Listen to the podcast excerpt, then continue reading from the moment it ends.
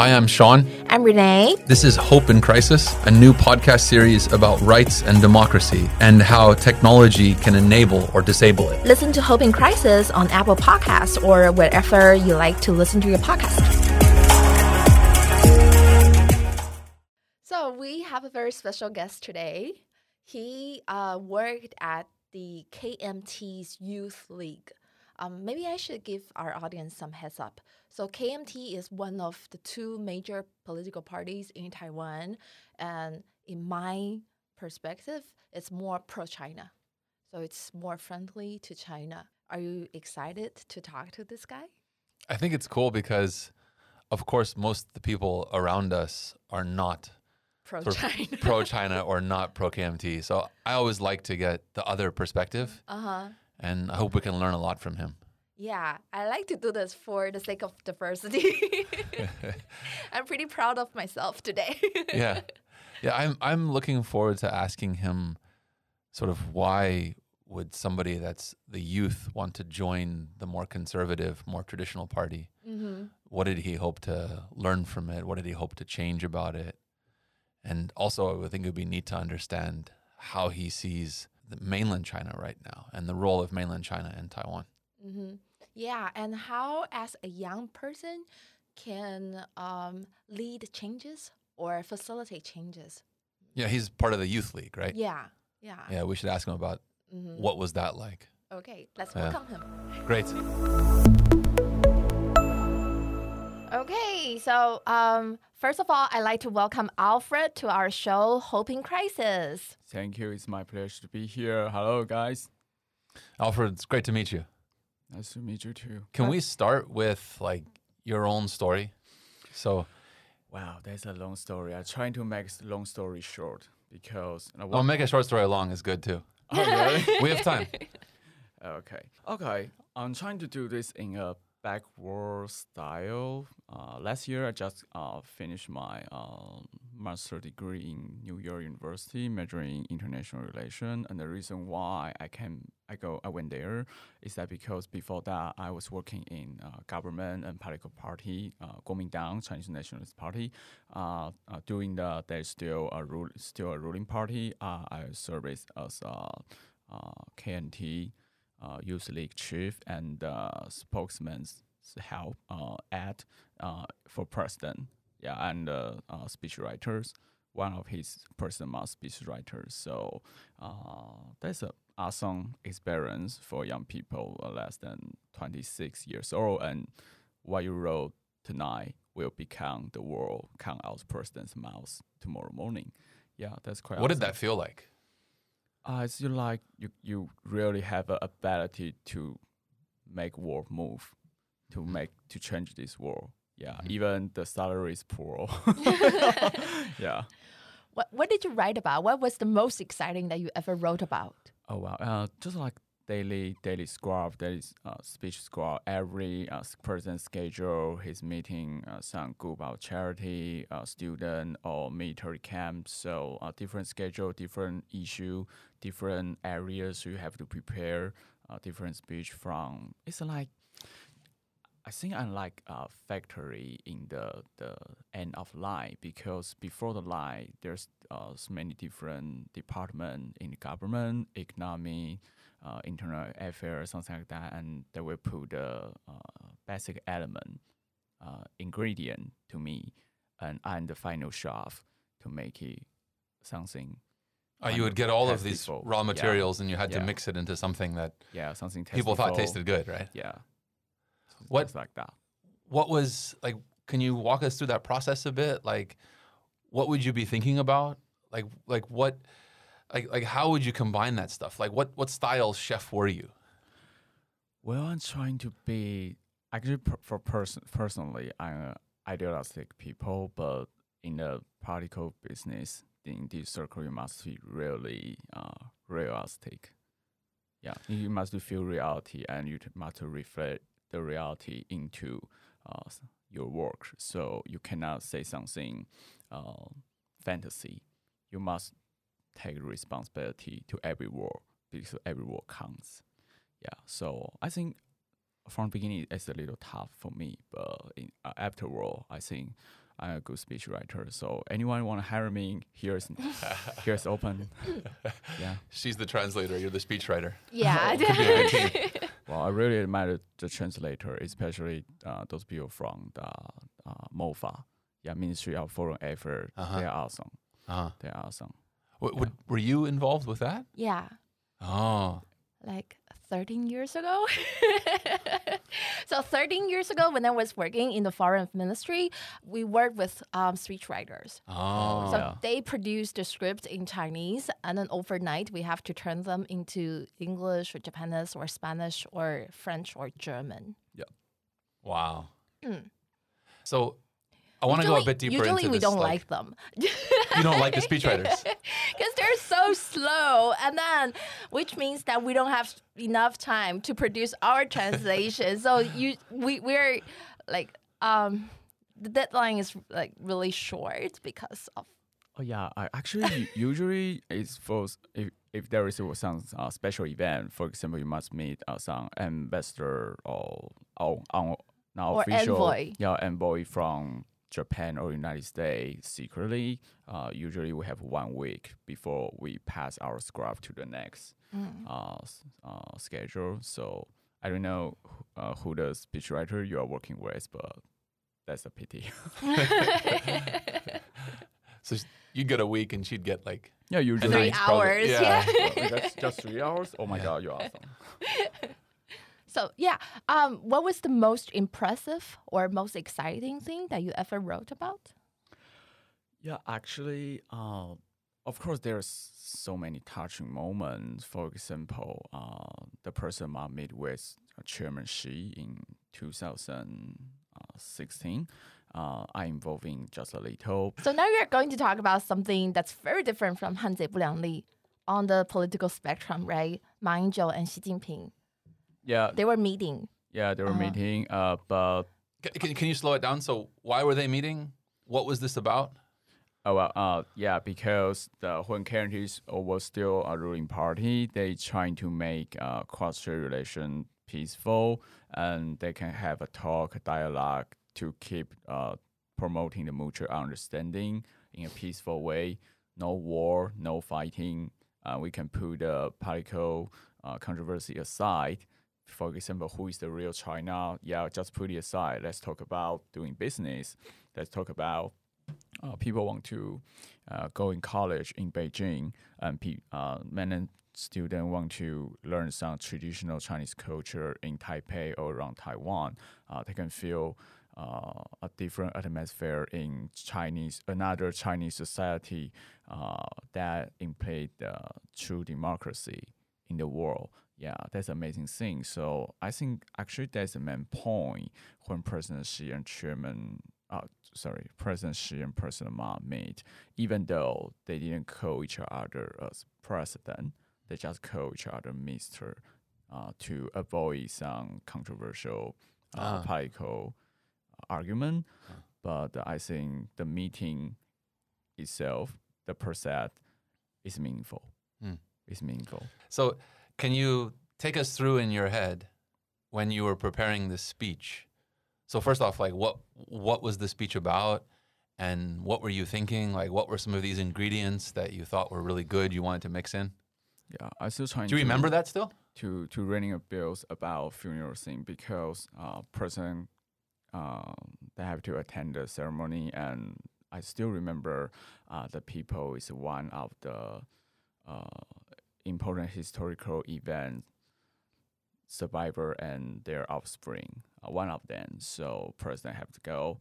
And uh actually that's a, just like a daily and normal schedule nothing special. But uh, when I wrote every single page uh, of the funeral speech, I trying to search these people's life, Mm. the whole footprint of this man over decades, what he did and what he done to Taiwan, to this land, and I'm trying to make and shorten uh, his life in just one page.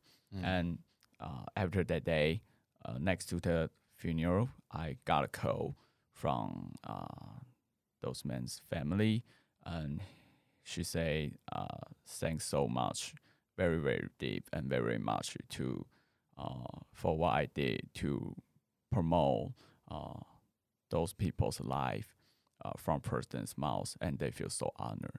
Actually, there's one thing uh, important and impressive in my uh, working working time during the president uh, office. It's not that kind of thing compared to President Xi and Ma's meeting, historical. It's just a daily people's funeral. But actually, I think the the later uh, is for me personally is more important than something historical thing because it's daily matter. It's Yeah. people's daily life. Yeah, they touch me. That's awesome. Yeah. That's awesome. Yeah, I can understand um, that a president's homage is very important to normal people. Like um, one of my friend who's celebrating her grandma's 100th birthday. Oh wow.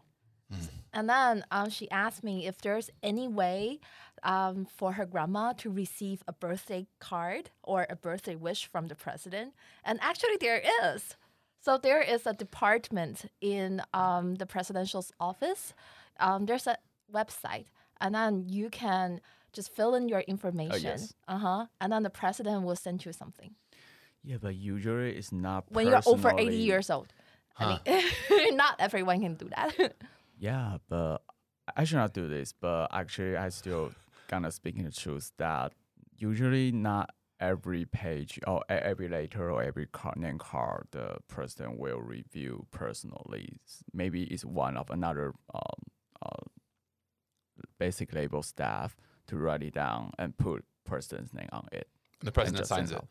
Yeah, Yeah. and person even know that things happen. uh-huh. You know Uh-huh. yeah, personal himself maybe didn't realize those schedule or those working process. So Mhm. still, that's how we run in a country.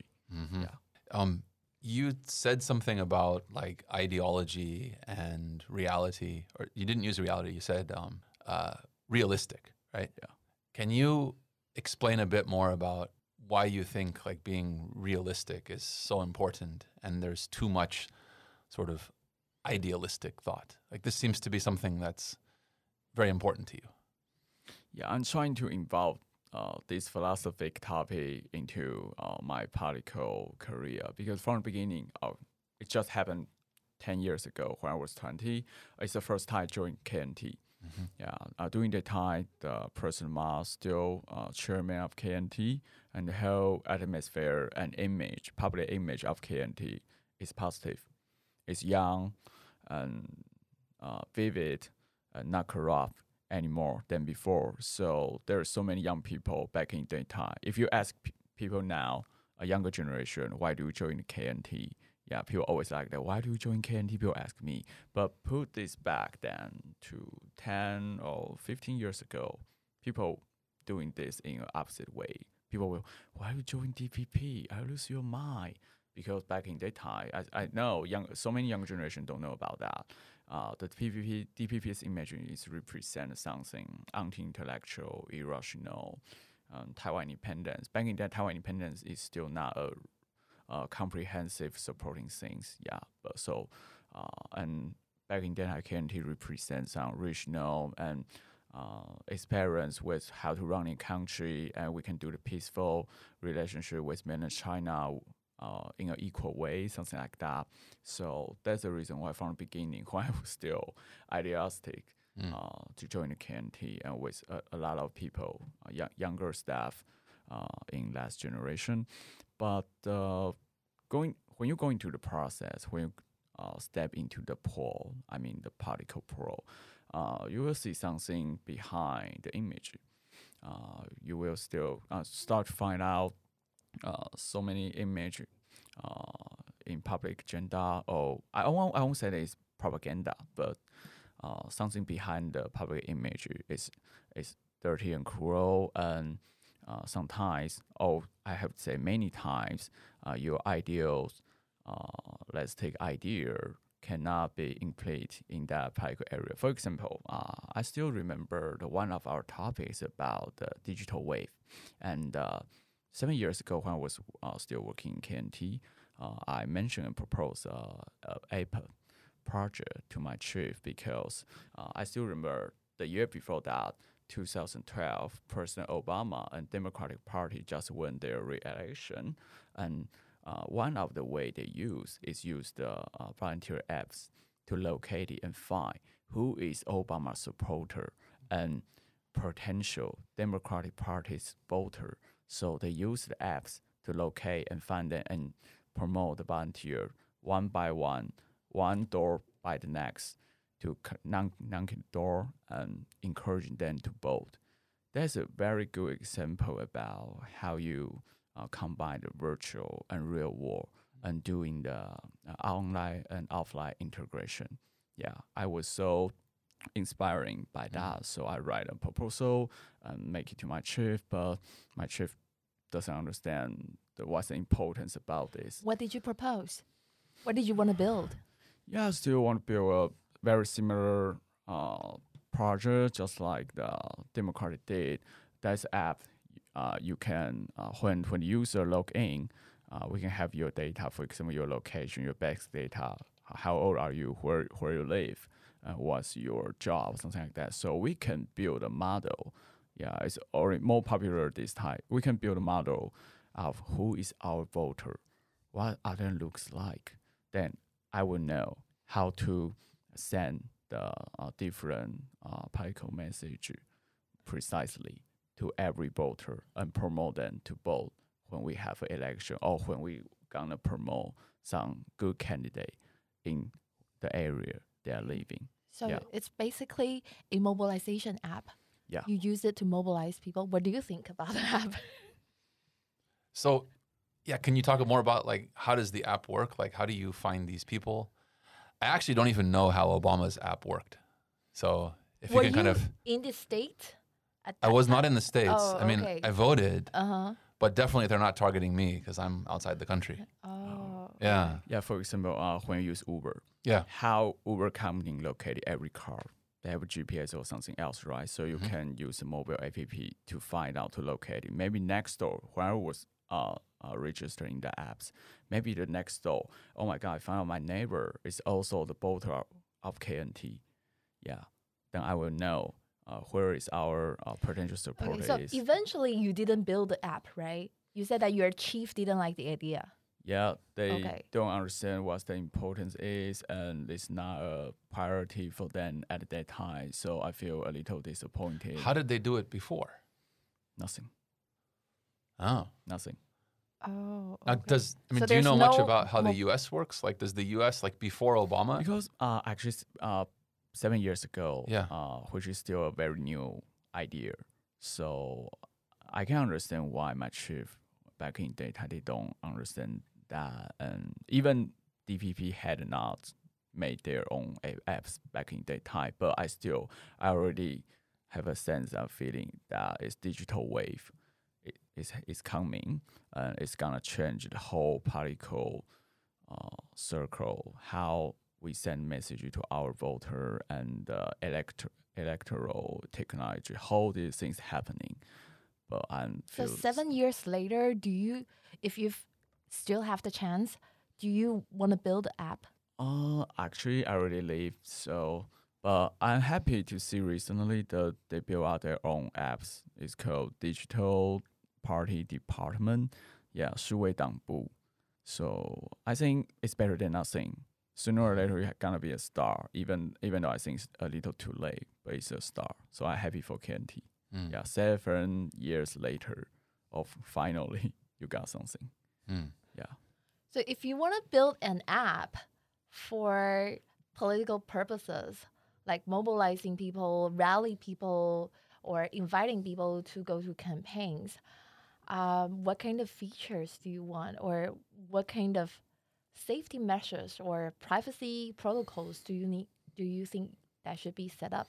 Because I'm not sure if it's a good idea for people to identify themselves as a Republican or a Democrat in the United States or um, a KMT or DPP supporter on an app and then allowing neighbors to know that hey I'm here you can you can uh, mobilize me Yeah, I understand what you're talking about because I see doubts in your eyes. Yeah, Mhm. and I think uh, there is a very uh, uh, many detail to to prevent us from damage. Because of course, if if there is uh, apps just like what you say, uh, maybe black hat hacker can hack in the apps and know your personal data. That's a, a public topic. Is uh, is emerging in Taiwanese society, and we are talking about because uh, I think our government gonna promote a new EID next year. Uh, actually, so many scholars, so many uh, professor and specialists trying to uh, collaborate to against that because they don't think right now for, Ta- for Taiwan society or government we have a, enough ability to keep us prevent us from the outside damage. If we would really build a national nationwide database of Mhm. our every everyone's banking banking account, your ID, uh, your personal privacy, something like that. So I agree with you what you're talking about. But when we use in uh, when we use apps application uh, to doing some particle go, I think there's still some make sure we don't have to we don't have to use. Oh, you have to uh, to get access or the agreement from the user. But in this society, ask yourself whether you read every single line of the agreement before. I don't, I don't think Yeah, I don't think anybody people- reads Yeah, I don't think everybody used that. that. So back in uh, West, we can say Cam- uh, we can we can see already see some bad example happen. For example, Cambridge Analytic Mm-hmm. yeah, in t- 2016, how they mani- manipulate the misinformation or disin- spread of disinformation, something like that, or they trying to make some uh, bubble to make people just still keeping receive the message they like, just like ads. But that's commercial. But when it gets in particle, uh, they will become next day will be personal. Then that will be a access of damage to our personal life. I don't think actually uh, I'm new in this area, but actually I'm worried about the, those people talking about. So I totally agree with your concern Mm. on this on this area on this Mhm. topic. I read uh, an article. Somebody on our team shared it with me today about you, and What? yeah, and um, I, I had to translate it, Google Translate, to understand most of it. So, What's When- it about? uh, well, it was. I mean, really, just about you from so many different angles and kind of your beliefs and what you're doing. And one thing that you said was that the the seventh graders, they love the internet. Like the kids nowadays, the youth are growing up with the internet. And what I was really sort of interested in talking with you more about is to understand like how you see sort of governing things on the internet and governing things in the physical world and how do these connect and like how much of your time is spent on thinking about let's say Taiwan governance versus like what sort of things in Taiwan can be helpful to internet governance. Yeah, I, I need to translate a little bit. By seventh grader, Yeah. it means that people are people born in the 1980s. Yes, millennials, uh-huh. right? yeah. Like really young. yeah. Yeah. yeah, because I mean, okay, so Oh. definitely Google Translate yeah, I'm just thinking about which category that I fall into. So yes, millennials. oh yeah, that's the one of the most important thing I noticed this year because, for example, back to election. Uh, do you remember? Do you guys still remember the last year presidential election in Taiwan? Uh, actually, uh, s- spill out our family inside because our parents maybe support candidate A, Mhm. and the children and our classmate uh, choose the other one and we fight we argue we argue about that on, on that topic and i saw so many uh, fighting inside family i feel heartbroken and i don't know after that are we still healing uh, those wounds right now i'm not sure but i noticed one thing uh, usually we use this term generation we mean maybe parent and between their children. So that's about maybe 20 years to 30 years. But after Taiwan relieved the martial law 33 or 4 years ago, I noticed that the speed, this speed has been gonna faster than before, especially when we get into the uh, cyber society or we just start using internet. 2007, Facebook get online in Taiwan. And uh, 2012, everyone got iPhone, mobile, mobile, mobile access to internet. That changed our perception, our point of view to the reality, because so-called information warfare. If we didn't get information, how how how the how the war begins, how those people can attack us. So I noticed these things happen. Uh, back then, I would say the last generation or the generation before is my parent. But right now, I'm 13 years old. But the people younger than me, five years old, and younger than me, 10 years old, every five years already become a degree. The people still in college right now, starting college right now, and the people who start in graduate school or just start go out of society and starting their first work, and me, we are three different creatures. Like three different generations, you feel. Yes. Uh-huh. Yes, we are three different generations. What does that mean? Like, what's the implication of that? Because I think the one of the most important factor is the time and uh, timing when we first time to touch enter the internet world. Yeah, when I was young, I still remember. Uh, yeah, I like play online game. In 2000, there's a very popular online game in Taiwan. More than four million people play that. Yeah, from your boss, from the uh, restaurant chef, everyone play that. It's called Lineage, 天堂. Okay. Yeah, I don't know. Did you play that? Still- No, Yeah. oh, you're, you're not our generation? no, I'm kidding. I mean, uh, I'm afraid not. yeah, when I was 10 years, 10 years old, it's first time a PC, there's a PC game era. And uh, when I grown up going to college, it's a mobile, uh, mobile access era. Yeah. You use iPhone or the um, Android, something like that. But the people younger than me, 10 years old, uh, when they was 10 or even younger, they already got iPhone. They already got iPad. The still younger student in elementary school right now, they use iPad and replay instead of textbook. So our perception when we grown up, our how our perception to the reality and this world was being cultivated in a very different form and very different way. It's not just about content; it's the way you how to know this world. So I realized that people younger than me, ten years, actually even we have some similar background. For example, I come from Taoyuan. I live in Taipei more than ten years. Uh, I I like this. I like not. But uh, these people, even though they have some similar background element with me, but I still can feel the difference about the perception and how we are perceived and uh, with this world. Is it? I don't know how to use the So language describe that. okay, so um, from your perspective, um, right now people fall into different generations, uh, mostly because of age and because how much exposure um, they have. I think they are related. Right, Yeah. right. And how does that impact um, or how does that affect communication or political communication? Okay, good. I I think you mentioned a very good point because uh, right now we can see the ruling party, uh, DPP, and uh, uh, the KMT right now already lose the, the government right. Uh, one of the biggest uh, reason why uh, KMT lose young generation support is that they don't know the people from international period or era what they think. Yeah, their the sense of humor or the form of humor or what they care about is totally different from the last generation. Can you give some examples?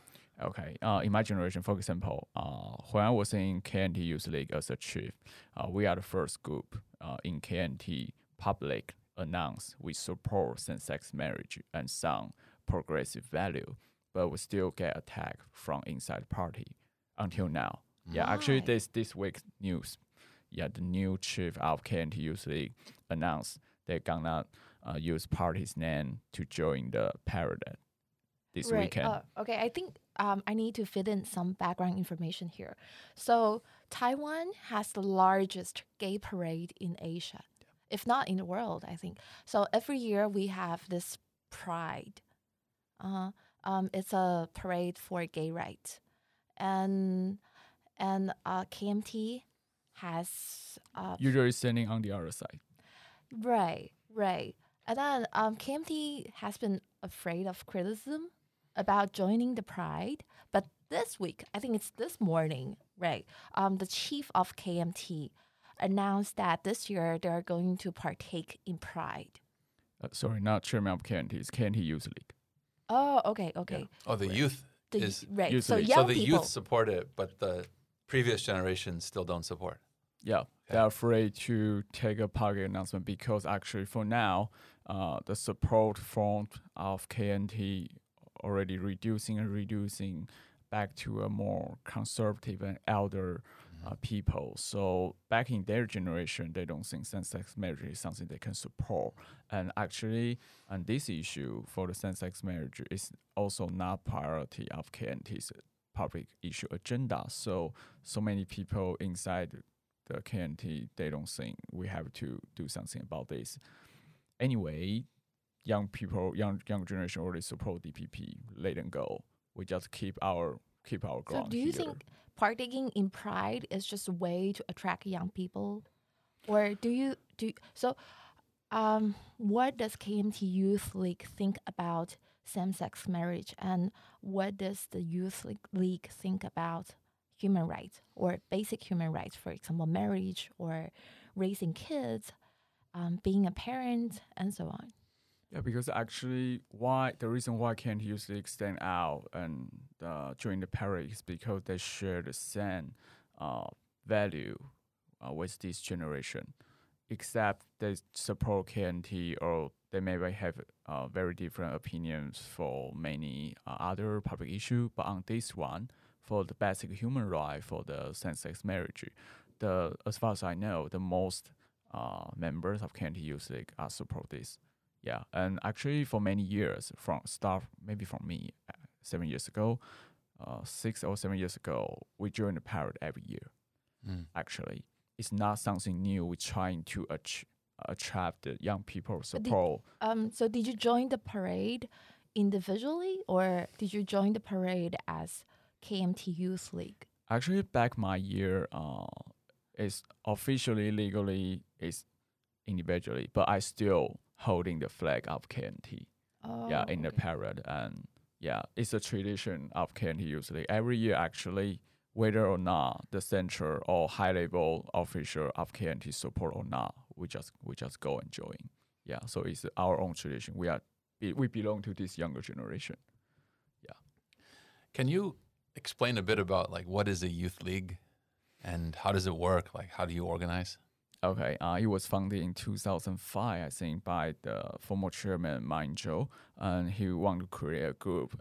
From from my point of view, it's kind of ex- experiment lab to attract some new thoughts and new people to join the KMT to reform and change the KMT in a long term way. So I think it's a quite successful because back in that time, uh, we do so many uh, different public issue, uh, environment uh, protection and uh, arguing democracy and protecting Aboriginals' land and women's rights and sex marriage and some foreign policy in Africa. If you cover the logo of KMT, just see the poster right away, you will say, wow, this may be some grassroots foundation. This event is not nothing to do with KMT, but actually that's what we did in KMT. So back in that time, uh, back to the topic I start uh, in the this beginning, why we joined the KMT is that because KMT back in that time, they represent some part of ideal last take way. So attract young people. We truly believe when we join KMT, we can reform KMT and we can um, make our society and country better by that way. But it's sad uh, we, we failed, but it's complicated. It's, it's so many other outside factor environment to cause all this. But uh, Candy Youth League tradition and those people still there. Many people leave, but still many people stay and trying to change and reform KMT. I still remember there's one topic in the outline you asked me. Uh, if there is a party, political party who stand for ROC and also support some progressive uh, value, for example, same-sex marriage, labor right, whether I leave KMT and join that party. Uh, actually, back back in that time, uh, we group of uh, political staff in KMT, we had make a joke. If Warren uh, cross-strait relation with the national identity, actually, we should go to Social Democratic Party. That one finally leave. Because for the foreign policy or national identity, we are a little central right wing. Yeah, that's the reason why we support our ROCU during KMT. But back to internal affairs for some public issue, especially with human rights, we are actually central left wing. But this is also very Yeah. unique in Taiwan society situation because back in, for example, UK or US, the whole political spectrum, uh, as you mentioned, is judged by the left wing or right wing. But in Taiwan, we judge it by whether you pro unification or pro Taiwan independence. So it's complicated. Well, I'd like to dig in this with you a bit. Okay. So, my family is very Democrat, like super, super strong Democrat for generations. And I always struggle with it because, like, when I look at the two parties in America and the issues that they support, to me, it feels quite random. Like, I can find things that I agree with and disagree with on both Yeah. sides. Right. It's very random to me. Like I don't actually understand where these parties like how do people decide on what are the priorities? Like to me it's like like uh, personally I find myself being very uh, socially liberal and like when it comes to economic or finance I'm very conservative. Right? And this I, mean this this so the left and the right in America it doesn't fulfill my needs either. And I, I mean, it sounds like you're saying that that Very similar situation. similar situation, right? Yeah, actually, I had I had a talk with my friend uh, who live in United States when Mhm. he was still was a kid, and uh, we talked about th- this year's uh, presidential election of United States, and we both both of us agree if we were Americans, we will move Texas and being a Republican, because I support gun right, Uh huh. I support the Second Amendment. Uh huh. I I admire the founding the the original national founding spirit of that. So I think actually that's so uh, I don't know I don't know that so inside paradise because when I was living in New York, yeah, well we we, both went there before and uh, in California, yeah, I feel super comfortable. People are friendly, and we can public support or not support anything and nobody ban you. Yeah. So I know the traditional image or some stereotype about Republican and or Democrat. But I think in reality it's complicated. I still actually there's one thing very interesting. Uh I for until now I didn't I didn't dare to say something about I support President Trump in the in the chat box on the WhatsApp with my NYU classmate because they're all super supporting Biden.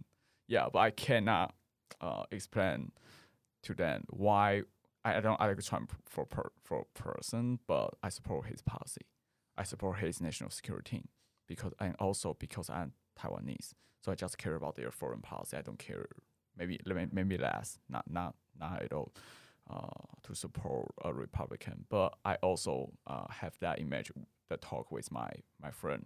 If we were American, I think we are actually gentle or not that conservative Republican. We will support some policy or issue on Democrat way, but basically, I guess we will be Republicans. Yeah. So that's complicated when you trying to pair and align with some issue Yeah. or policy. There's not black or white. There's not bipolar things. Yeah, people are complicated. So I really annoying about the uh, recently some argument attack uh, on the internet.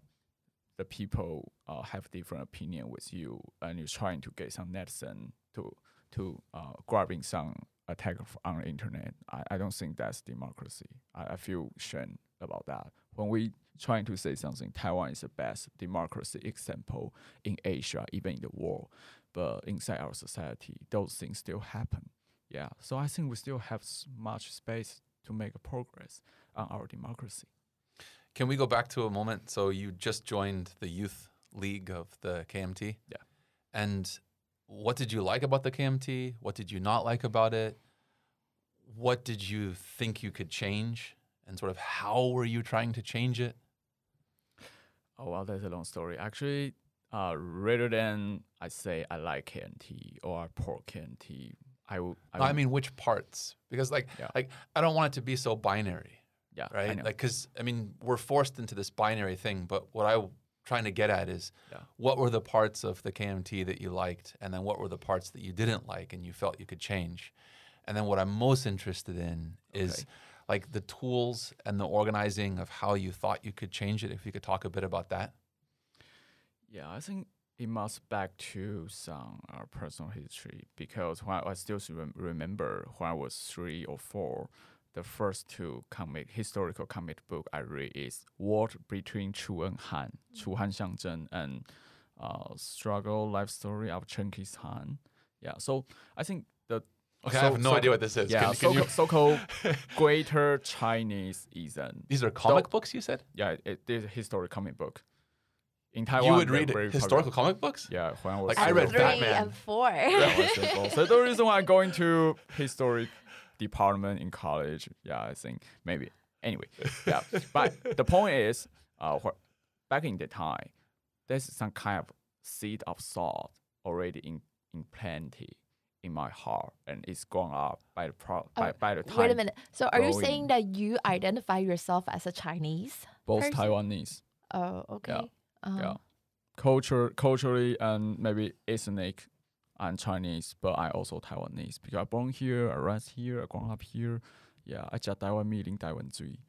So for someone that's not Taiwanese and not Chinese, like a The white guy like global me, audience, yeah. can you explain how this is possible? Like, How like- can you identify yourself both as a Chinese and a Taiwanese? I don't think that's difficult because if some people come from everywhere in the world, they can say they are world citizen. Mhm. Yeah, right. And then why can you understand I have uh double agreement or some kind of double identity for myself? Yeah, I, I don't think that's a very difficult thing, but uh, I think there's still a little different. I, let me explain that deeper, because there's two kind uh, of nationalism. One is citizen uh, nationalism, one kind of ethnic nationalism. So for the ethnic part, I think I'm Chinese. I speak in Mandarin. Yeah, my father is come from China.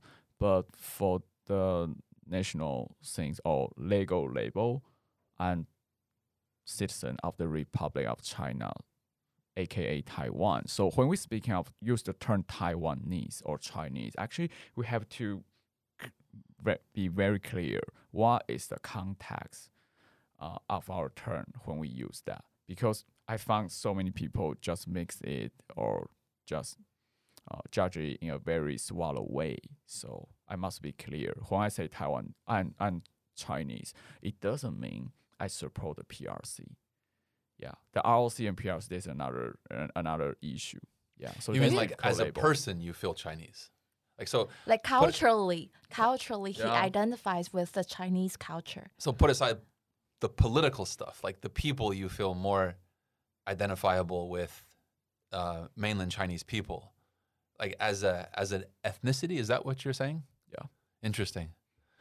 I mean, Taiwan is unique about this. Like, like in America, like we're all foreigners in America. Everybody came. I mean, there's yes, there are like some Indians, like Native Native. American Indians, but this is like extreme, extreme, extreme minority. Yeah. Yeah, but how how do you define uh, who is American? We have the same issue. We have an Aboriginal here. Mhm. Yeah, sometimes some Taiwanese always say we are the master of Taiwan. I always think, have you ever asked Aborigine back to 300 years ago when Han people, uh, immigrants? I, I can across the understand the politics aside. Yeah. So he, um, if I understand correctly, okay, um, he identifies with the Chinese culture.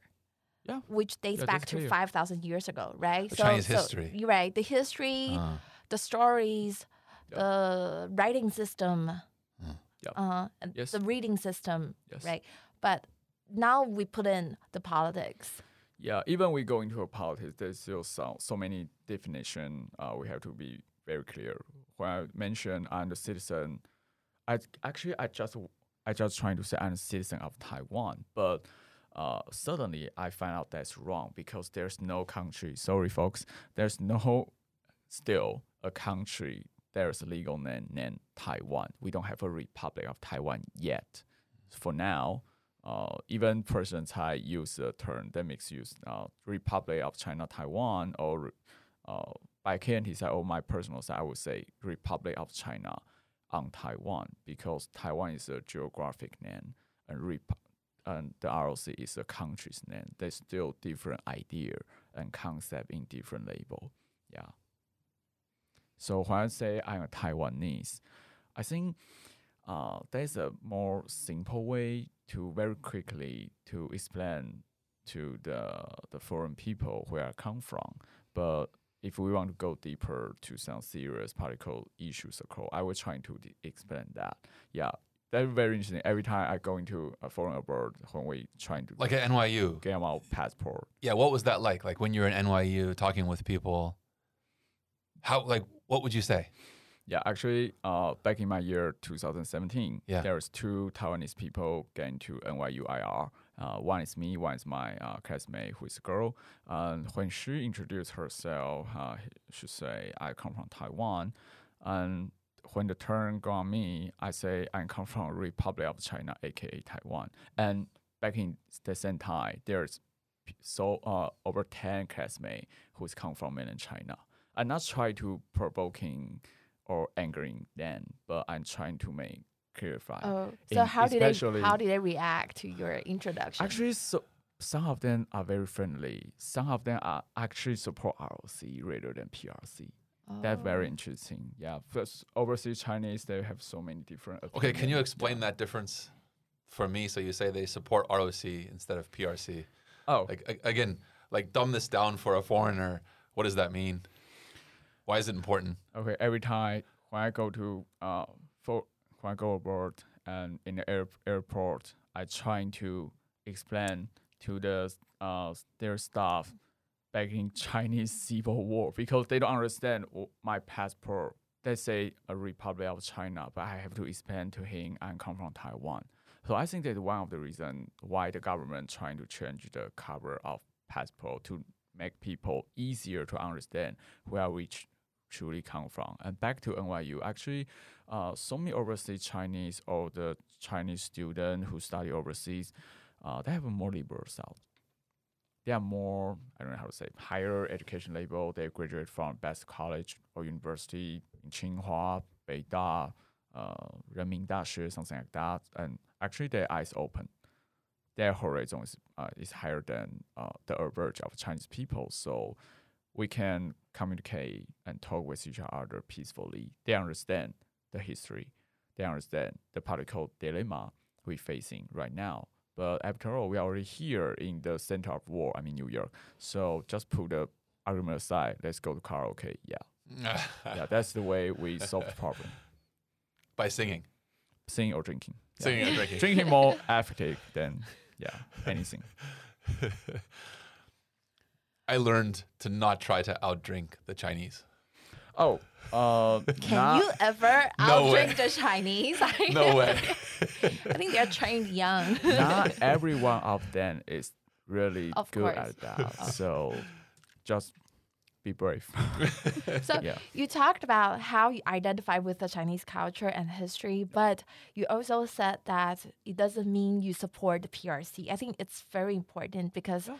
China and the PRC are different. That- and I think that's why so many politicians right now, when they are speaking in English, they will specify yes. that, oh, I'm talking about the communist China. Yes.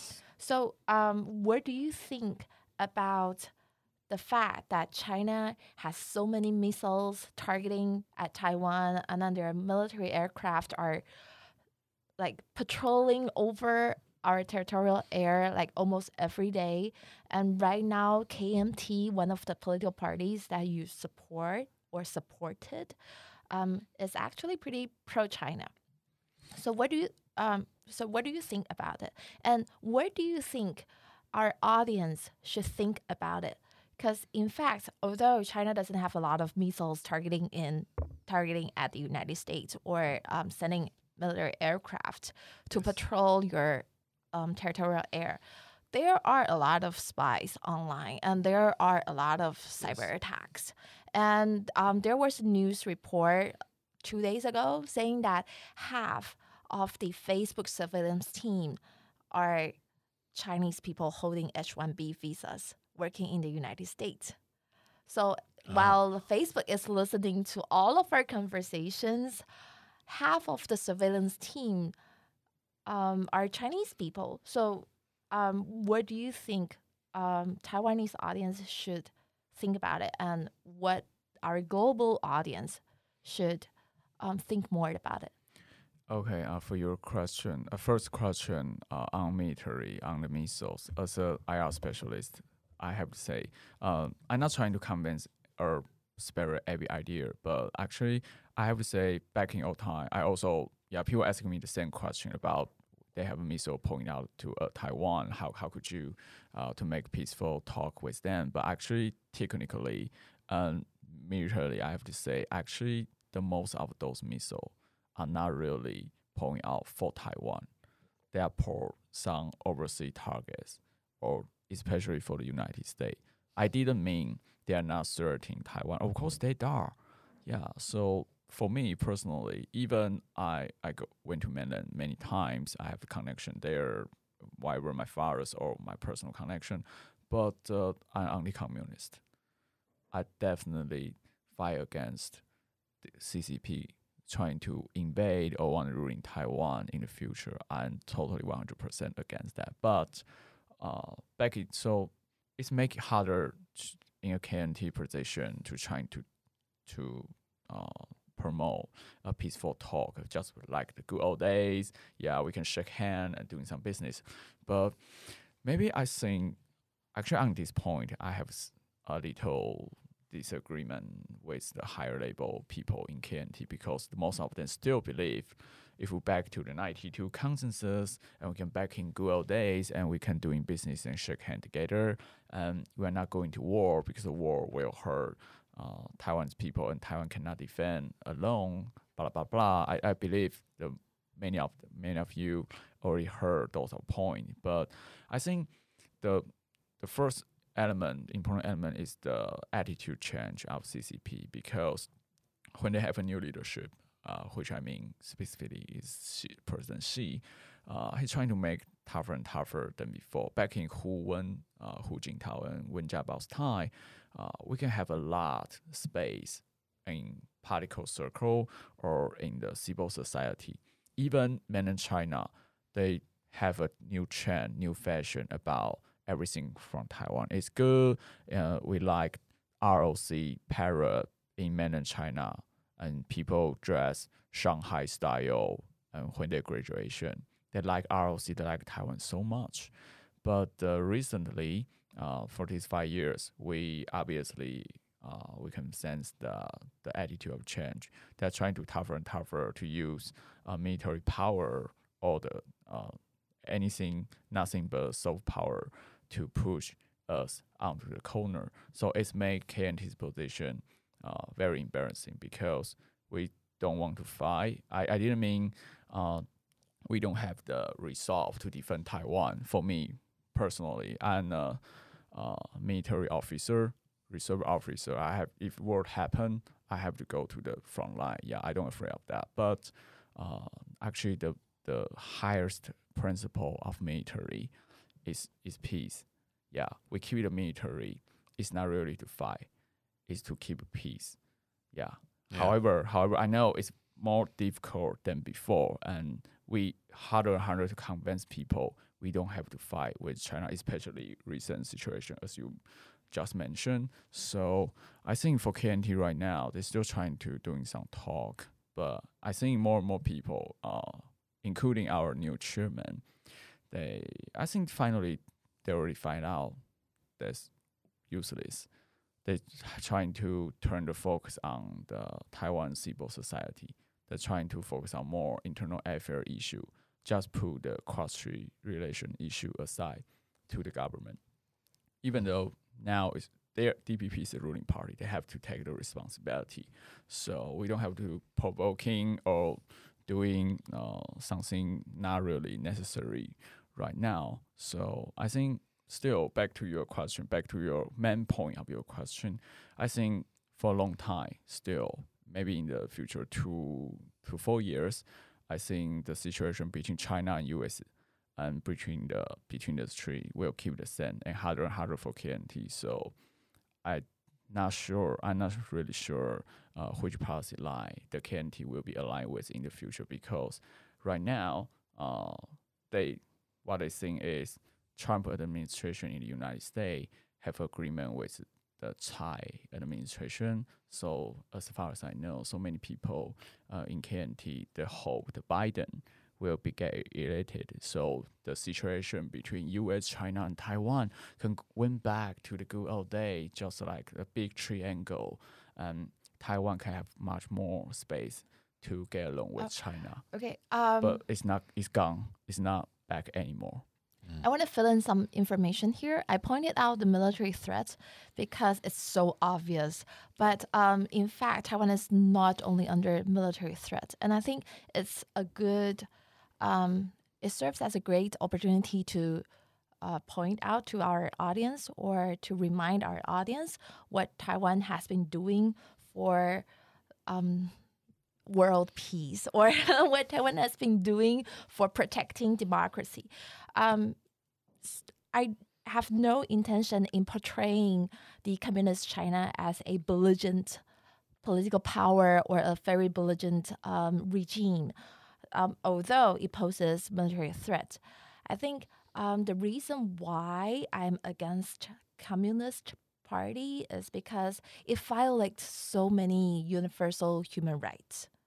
Okay, so not only gay rights or or women's rights, but also the rights of the minorities or many different things. But the thing is, um, Taiwan is important because geographically, if Taiwan's a part of China, then without sending aircraft or aircraft carriers, China can project its military force to Guam and Hawaii. Yep. Second island. Right, right. So that that is why Taiwan is so important to China as a strategic position. But also, Taiwan has so many high tech factories and companies.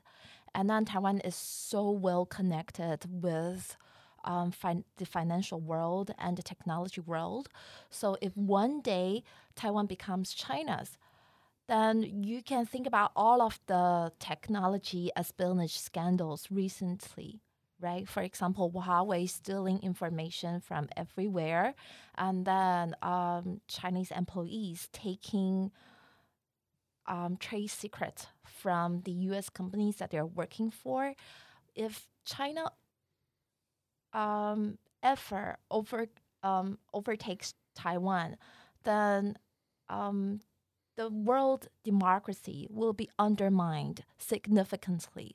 So I think it's very important for us, um, the only democracy in Asia, to tell the world how difficult it is to safeguard these values, including democracy and human rights and technology development. I can't agree with you more. But uh, uh, one little point, uh, we are not only democracy in Asia. I think Japanese will protesting about And that. Korea I, too, right? yeah, I mean, Korea. to- too. to- to Taiwanese I, to I, get I, know, Korea. I know your point. I know your point. Let me Yeah. rephrase. Uh, uh, one of the earliest. The most demo- interesting democracy. Okay. Interesting. okay. right. Yeah, but uh, I- I'm sure Uh, you. The first. yeah, yeah, yeah. First, yeah, that, that's ROC. Yeah. Anyway, uh, back to your main point. I think I, totally agree with you, and I'm sure you, the topic you are talking about actually is my main concern, and that's also the reason why I went to United States to study international relations. Because back in my time, I work in the presidential office. I realized, uh, uh, back in that time. In the same time, I was studying cross-strait relation in the National Taiwan University, and after that work, after graduation, I realized the cross-strait relation is not just involving Taiwan and mainland China. It's involving the factory uh, of international situation and especially United States. So that's the reason why I went there. But uh, when I went there, I, I met so many uh, higher uh, officer, advisor in think tank or former government. I sadly find out I don't really believe or sure they the United States have enough resolve or resource to defend Taiwan, even though what you're talking about is totally true and they know it. Uh, for example, uh, 2018, uh, there is a foreign be held in CSIS and Brookings, Brookings in Washington D.C. It's called Two Year Under Tsai, a review of the DPP administration, and so many the all the best the Taiwanese scholar in the U.S. come together and ask them one question because I just uh, retired from the military and I worry about because in the U.S. think tank, the every day I heard about the U.S. how U.S. can define defend uh, the first island chain, especially Taiwan. But uh, uh, back in that time, I also went to China to listen their voice, and in the Chinese think tank, the topic always how do we break through the first island chain on Taiwan. So Taiwan become the center of storm that which is why I'm very worried about.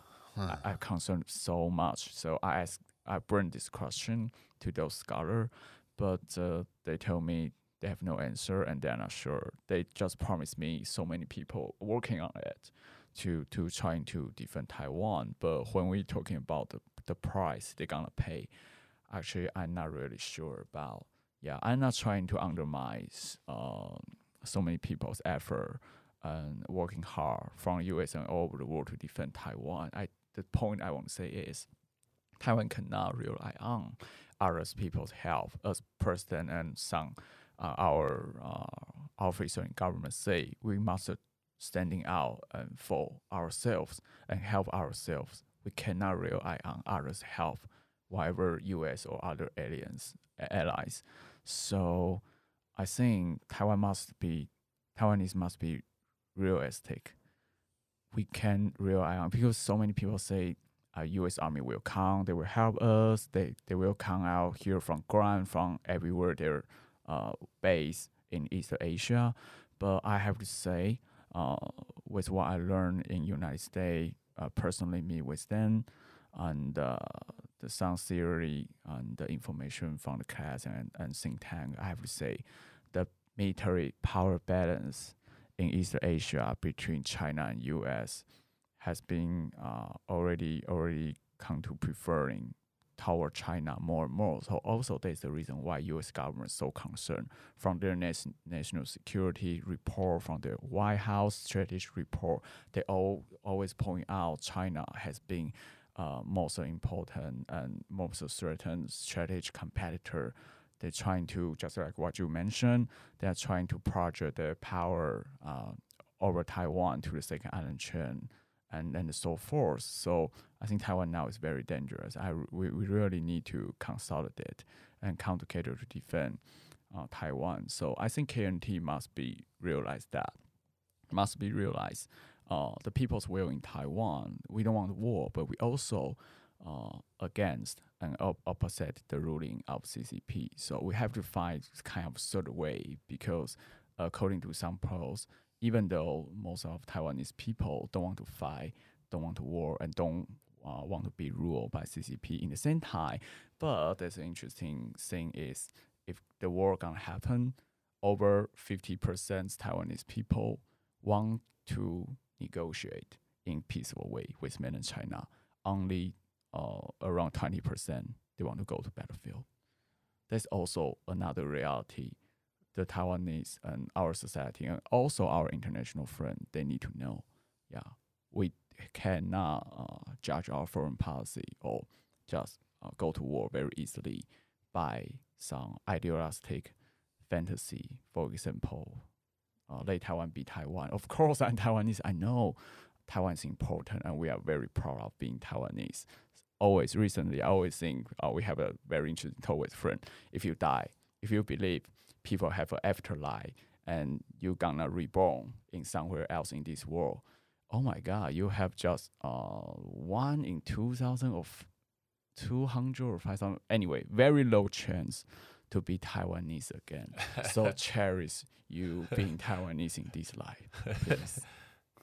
I, I want to put aside the physical war for a bit and go into information and information war, information control. And is there anything that the rest of the world can learn from Taiwan on this topic?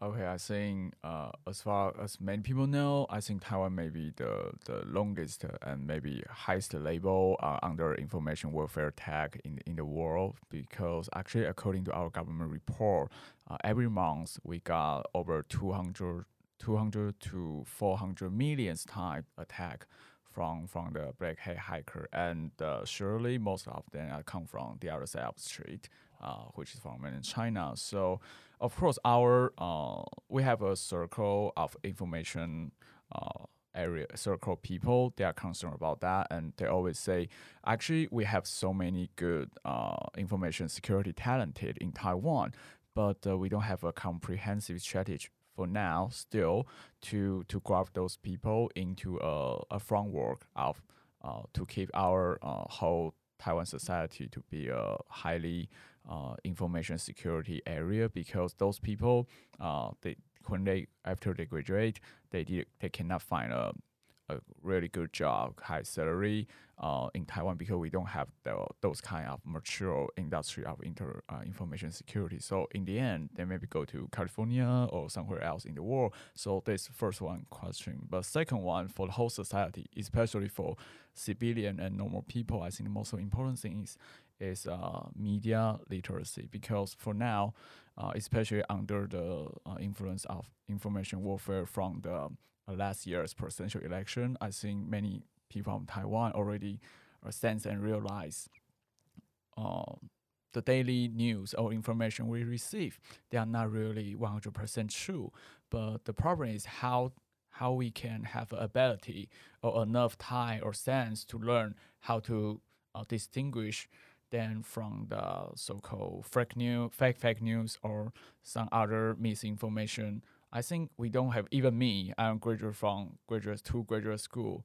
I don't dare to say I have enough sense and ability to to judge whether it's true or not. So I think the media literacy and information security literacy is the highly concerned. I think whether the government or NGO, actually our NGO doing great. For example, some uh, NGOs uh, in Taiwanese society and the information circle, for example, Jilin V, uh, they're doing zero. some, yeah, yeah, yeah, yeah, yeah. They do some very awesome job to trying to promote, for example, open data or the media literacy or some other uh, things to do with inter uh, info, information warfare to trying to uh, promote Taiwanese people to know those things much more than before but we still have a lot, a long way to go. I think the most uh, emergency is that, yeah, the first thing is you have to sense that it, uh, we are already under information warfare. But actually, I don't believe the most of people of Taiwan already understand about this. Yeah, I hope that you know in the next five years that Taiwan. So right now the U.S. sells weapons like physical weapons to Taiwan. I hope that Taiwan can sell Solutions. information weapons to the U.S. so we can defend ourselves because like I think the U.S. media is just blowing up right now. I'm not sure. I, I won't I won't say we have uh, weaponized things and we can sell we can sell or provide it to United States because basically we are anti uh, information warfare and trying to weaponize those uh, IT tool as a as a tool to attack other people. So officially we won't say uh, we can provide something like that to to Defense. to yeah yeah yeah. But uh, on the defense way, I think we still have uh, so many talented and and the way and the software to to trying to make our uh, firewall better to keep it uh, to prevent uh, Taiwan society from uh, outside wars uh, attack on the purpose. Especially, actually, uh, last week, uh, our former chief of uh, cross street uh, committee, Mr. Zhao, Professor Zhao, they say we are already under some kind of uh, quasi warfare status, 准战争状态. We are already under warfare because it's not about it's not about guns, it's not about missile, it's about in our computer Yeah. we are already under that warfare. So I think most Taiwanese people needs to know that, and our government need to raise this issue under national security label, yeah, to promote our sense of information security. Great. Thank you very much for coming to the show and sharing with us your insight. Thank you. Yeah, you've talked about topics that I think a lot of people are very passionate about. If somebody wanted to follow up, if our listeners wanted to learn more, what's the best way to get a hold of you? Okay. Uh, uh, recently I opened a public FB page. It's called Lin Jiaxing Alfred Lin. So if you want to connect uh, with me or contact or any invitation, yeah, just go ahead uh, on the Facebook page Lin Jiaxing Alfred Lin. Thank Awesome. you so much. Alfred, thank you. Thank, Thank you so much. Yeah. My pleasure. Yeah. Have a nice day. Did you enjoy the talk? Yeah, it wasn't what I expected it was going to be. Oh, what did you expect? Well, There was a lot of history, right? there's a lot of history. Uh, I thought we were going to spend like 80% of our time talking about like information, information warfare. uh, And almost all the time we were talking about like physical warfare, like guns and missiles and, you know, defense and which pointing is things at each not other. bad. I think that most people don't understand uh, what Taiwan has been going through. So mm yeah, it's different from our expectation, but I think it's a great opportunity for our audience to understand how aggressive China is on this side of the Pacific. Yeah, and it was also interesting to me to try to understand how the next generation Uh-huh. is looking at politics and trying to understand how to organize differently. I mean, he was trying to make this app that I guess Obama made. That was all new to me. I didn't even know Obama had this app. Would you want to use that Hell no. No way. yeah, I was trying to. the, the these gadgets were a little bit blocking today, but I was trying to see oh how you react to the app. No way. Do you want to know that your neighbors are Democrats and then they're going to the next campaign or? Like, I think like if I knew people's political beliefs, it would almost be like if you're sitting around the table and everybody's naked. It's like you just don't want to see that, right? Uh-huh. Like, like it would just be the weirdest, most awkward, most Okay, uncomfortable I, thing. I don't picture people being naked. I picture them wearing a big hat. oh, uh, like a blue or a different color hat. yeah. Yeah, but I like your idea. I like that. Um, in the end, you said that Taiwan should export solutions. Oh, I really think so. Uh huh. I think that's a great idea. I think we should monetize our experience. I think it's hugely valuable. yeah. I mean, the U.S. military is selling weapons everywhere. Mm-hmm. Why isn't Taiwan selling defenses for digital information warfare? You know, there's a very interesting story in uh, the Chinese history, in China's history. I think dates back to 3,000 years ago. So, two sides were going into war. And on this side needs more weapons. They need arrows at that time to shoot their enemies. So, um, at nighttime, they built boat with a lot of uh, scarecrows. Scarecrows? Yeah, yeah. Do you, uh, scarecrows? Yeah. Yeah. Yeah. Yeah. So fake people, Yeah. dummies yeah. on the boat. So and then their enemy thinks that oh there are so many soldiers on the boats, shoot them. So overnight they collected thousands of arrows Oh, that is free awesome. of charge. that is so, cool. So, cool. this is what Taiwan should do. Right? Absolutely. Right? We've been attacked for so long. We should monetize this experience and expertise. Big data. Yeah, exactly. Yeah. No, I think I think I mean in my fantasy world, Israel and Taiwan would join forces and they would create this technology that would enable democracies to resist information. Like information attacks, like foreign or domestic. So right now, like the media in the US is just I mean it's off their rails. Like things are getting attacked everywhere. Mm-hmm. And so it's not just the foreign stuff, it's also the domestic stuff. But I feel like like Israel and Taiwan should get together. Okay. Yeah. Well, I think this guy has a lot of courage. oh, true. Uh-huh. Yeah. I mean, first off, like, I mean, I tried to do a podcast in Chinese a couple days ago, and it was like so hard. And his English is is better than my Chinese, and my Uh-huh. Chinese is bad. Trying to talk about the complicated things, and so he spent an hour talking to us about not only complicated things, but things that the majority of the youth probably listening to this are going to disagree to. Mm. So I think he just has a lot of courage. So I, I really admire that. And I think we should encourage that. Yeah. Because he also said that he doesn't agree with the KMT all the time. So, um, by upholding the diversity, we should encourage people to voice their different opinions. Yeah, I totally hope so. I Mm. mean, this there's very few uh, conversations, dialogues where Mhm. you can actually engage with different perspectives, hmm and like, I mean, he's he's just a person. He's just like anybody else, right? Yeah. Yeah. Uh-huh. Is there more questions that you wanted to ask him? Because I had a bunch. the translator side of me Yeah. wanted to jump out like every three minutes, giving the audience more information about KMT, about the Oh. president, about um, the then president and the current president and the policies. Because I was not sure if our audience um, could understand all that. There was this thread that I really wanted to pull on longer, Uh-huh. and it was hard for me to get him to kind of go there. Uh, misinformation? No, no. It's about, I would say, passion and extremes and about like ideology and pragmatism and like being rational versus being like emotional. And I feel like there's something so important to him about sort of the pragmatic, rational thing of having a cross strait relationship Mhm.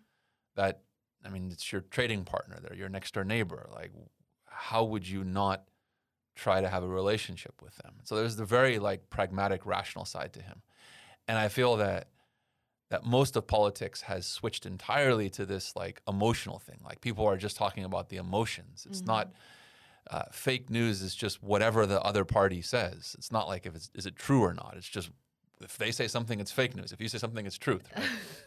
and so I really wanted to like dig into that more, but it Uh-huh. was hard. I don't. I didn't feel like he was. Um, Ready? no, I don't even think he understood that. Perhaps, like, like Yeah, maybe to him it's just natural. Right. When you talked about it, he said it's more philosophical. Yeah, I didn't understand that. What did that mean? it means that he never gave it enough time. Yeah, I mean, he was reading comic books about Chinese history. Yeah, at three. Yeah, that's crazy. Yeah. Yeah, I mean, I didn't even get to Batman until probably six or seven. You know? My baby is turning three at the end of the year. So I was thinking, what? Should I give him comic books now? no, please no. yeah. I had a bunch of other questions around core beliefs. Uh huh. So I feel that parties were established with a set of core beliefs, and these core beliefs just don't reflect the reality of the world anymore.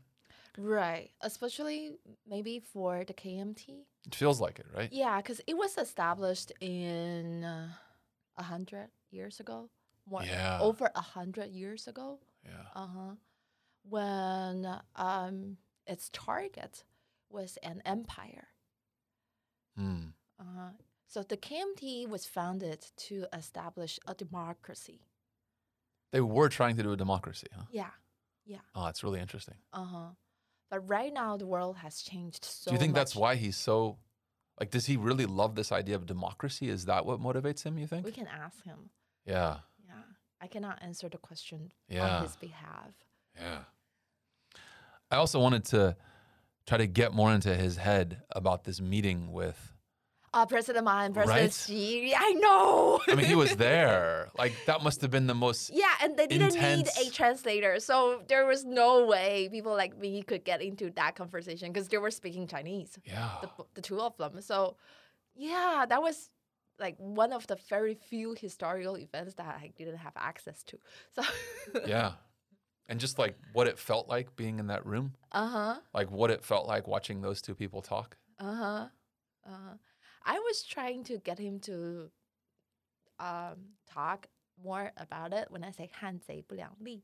Yeah, what does that mean? Uh, oh, 汉贼不两立. Um, it was um, addressed by Xiaowei in our last episode, and it means that um, two regimes who claim the same territories should not uh, be present at the same time. Oh, Uh, interesting. so, for example, if someone says he is the president of the United States, someone else, someone different, he's right now the president of the United States, Mm. then it would be very weird for this person to be um, standing next to President Trump, right? yeah. If both of them claim to be legitimate. It's just like having too many cooks in the kitchen. Like when you have, like for me, like if my wife Two and my drivers mom, in the same car. yeah, are in the kitchen together, it's bad. Yeah, yeah, yeah. Interesting. hmm So from that philosophy, it it, it, it doesn't make sense Did for both president. sides know that though? I mean, do you, like, do you think they were both thinking about this? Um, he said that they avoided calling each other president. They didn't say hello, President Ma, hello, President Xi. They said hello or good morning, Mr. Ma and Mr. Xi. Was that out of respect, out of fear, out of? out of fear for controversy, Uh, right? He said that they wanted to avoid controversial conversations or consequences. and the other thing that I've always tried to get out of Taiwanese that I haven't felt that I've been successful is how do we look outward? So there's all of these You amazing. never asked me, but okay. we well, need to talk about this one because Yeah, like, yeah, yeah. like our last two guests, I Mhm. don't feel that they're thinking about, hey, like there is this special thing in that it's a modern democracy. Uh-huh. Modern as in really like the last 20, 30 years. Uh-huh. And I mean, I'm from a democracy that's 300 years, Uh-huh. right? And so like you have this new modern democracy and what the heck can the world learn from you? Mm. right? Like, I mean, there's so much that I feel like there's so much gold here, so much really interesting things that need to be exported, need to be shared. And I mean, we've had two guests now that are political, and it's pretty obvious that all of their thought, I shouldn't say all, but 99.9999 of their Okay. thought, percent of their thought is like inward focused. Um. At least that's that's the way it comes off to me. Okay. Uh, yeah, I agree with you. I think most Taiwanese people tend to think that we need to learn from other people or we need to learn from other countries. But in Oh. fact, uh huh. But in fact, Taiwan has been very advanced in many different domains. And then there are lessons learned that we can share with other people, other countries. So, hmm, yeah. Because even like even looking at COVID nineteen, Mm-hmm, and the lessons that Taiwan is sharing now with the rest of the world, mm-hmm. to me at least, I was like, no, that's not like that's not the interesting thing. That's not really what happened. And so just this this ability to explain the system and how it was created and what it does and explain it in a way that the rest of the world can adopt. Mm. Like I feel like this is I mean they they just have this hashtag Taiwan can help. Ca- yeah. help with what? like, like, I mean, what does that even mean? I I mean, no offense to the people that created Taiwan can help, but it's like, oh, I think the hashtag was created to initiate conversation and discussions and curiosity and to arouse curiosity at first. yeah, from my perspective, it's like doesn't arouse anything. I look at it and I'm like, come Just on. So you know, Audrey Tang created that. I think she's awesome. She's amazing. yeah, I know. We should tag her. We yeah And, then, and then let her know that it aroused nothing. yeah. in you. Well, like, I mean, it should be just hey, go get this tool, right? oh, like- downloadable PDF Yeah, here, yeah. downloadable apps here. yeah, Uh-huh. yeah. I mean, like, accessible resources right here. like maybe maybe they expect like politicians to fly over and then Taiwan helps train them or something. But to me, it's like the people need the tools that Taiwan has, Oh. and so just like Taiwan can help, it's like I mean, what what is an American going to ask? Hey, Taiwan, how are you going to help? Like, how can you help? Uh huh. Like, I didn't even know like help with what. Okay. Yeah. Yeah, we should talk more about this in our next episodes. And then before the guests come to our show, we should let them know in pre meetings Mm, that, oh, this is what we want our audience to know. cool. Mhm. Sounds good. Yeah, I had a bunch more questions, but maybe we'll save those for another day. Yeah. Yeah. Okay, so stay tuned.